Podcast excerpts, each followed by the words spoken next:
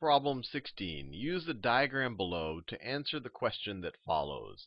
This diagram, let's see, it's n by 2n. Maybe they want us to do some type of area or something. They shaded in this triangle, which is about half of it. It's exactly half of the area. Let's see what they want to ask us. The diagram above could best be used to derive a formula for which of the following quantities? Interesting. All right, the sum of the first n consecutive odd integers. Now, does that make any sense? So we have n here, and they say the sum of the first n consecutive odd integers. Let's see, if we look at the shaded area, we look at the shaded area, if we look at the height here, that height here is 1. The height of this next column right here is 3.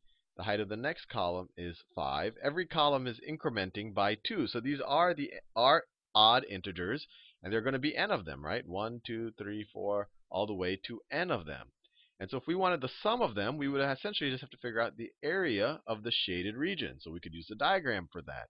So the area of the shaded region is 2n times n divided by 2, which is equal to n squared, which is a neat outcome by itself, that the sum of the first n consecutive odd integers is n squared. So that's going to be our choice, A, that you can actually use the diagram to figure out that formula. The other ones don't make sense. The product of the first n consecutive even integers. I don't see where you get even integers is 1 and a 3 and a 5. So not anything with even doesn't make sense. And then choice D tells us the product of the first n consecutive odd integers. Well, I don't see how this is helping you visualize what happens when you multiply 1 times 3 times 5 times 7 and so forth. Next problem. Problem 9. Use the diagram below to answer the question that follows. Okay, looks like some type of lattice multiplication. The diagram above demonstrates how the lattice multiplication algorithm is used to multiply, I was right, it's lattice multiplication, multiply 231 by 25 to get the product 5,775. What value does the circled digit represent? So if lattice multiplication looks like something completely foreign to you, you just have to, uh, well, I'll, I'll give you a quick primer on it. All you're doing, each of these boxes, you're just multiplying the corresponding digits. So 1 times 2 is 2, 0, 2. 3 times 2 is 0, 6. 2 times 2 is 0, 4. 1 times 5 is 0, 5. 3 times 5 is 15, 1, 5. 2 times 5 is 10. And then you add up the core, the, the different places. So this is the ones diagonal right here. You had just a 5 there. You get a 5. This is our tens diagonal right here. So it's 20 plus 0 plus 50 is 70. And then this is your hundreds diagonal. 600 plus 100 plus is equal to 700. So I just answered your question. They said, what does the circled digit represent? Well, the circled digit is in this one, is in this hundreds diagonal, so it represents 100. Now, if that still is kind of unfamiliar and you're like, oh, gee, how was I supposed to know about this hundreds diagonal? You could think about it this way.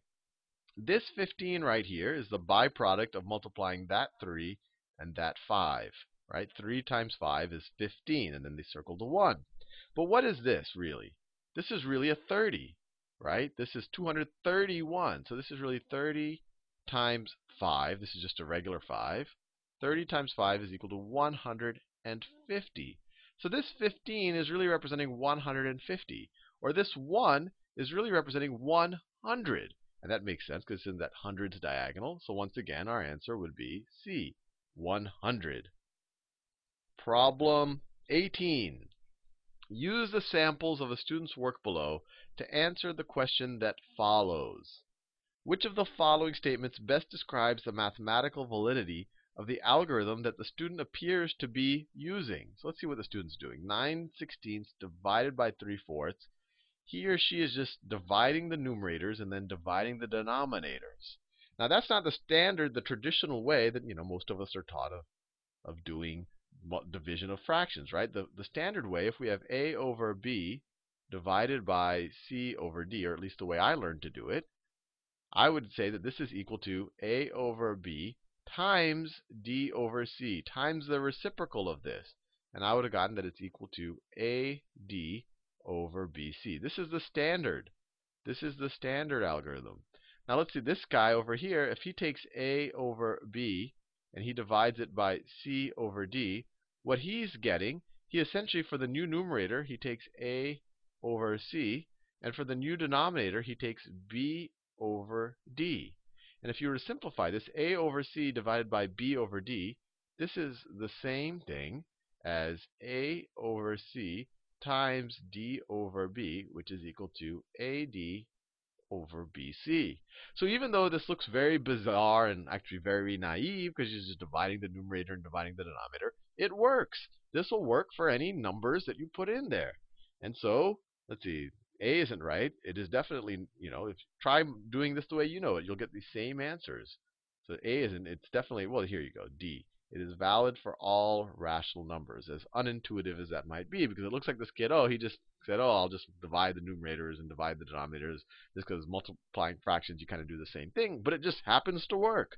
In fact, this is probably how they should teach it, or maybe, arguably, how they might want to teach it. Problem 19. Use the inequality below to answer the question that follows. Okay, that gives an inequality. Which of the following inequalities describes all possible values of x?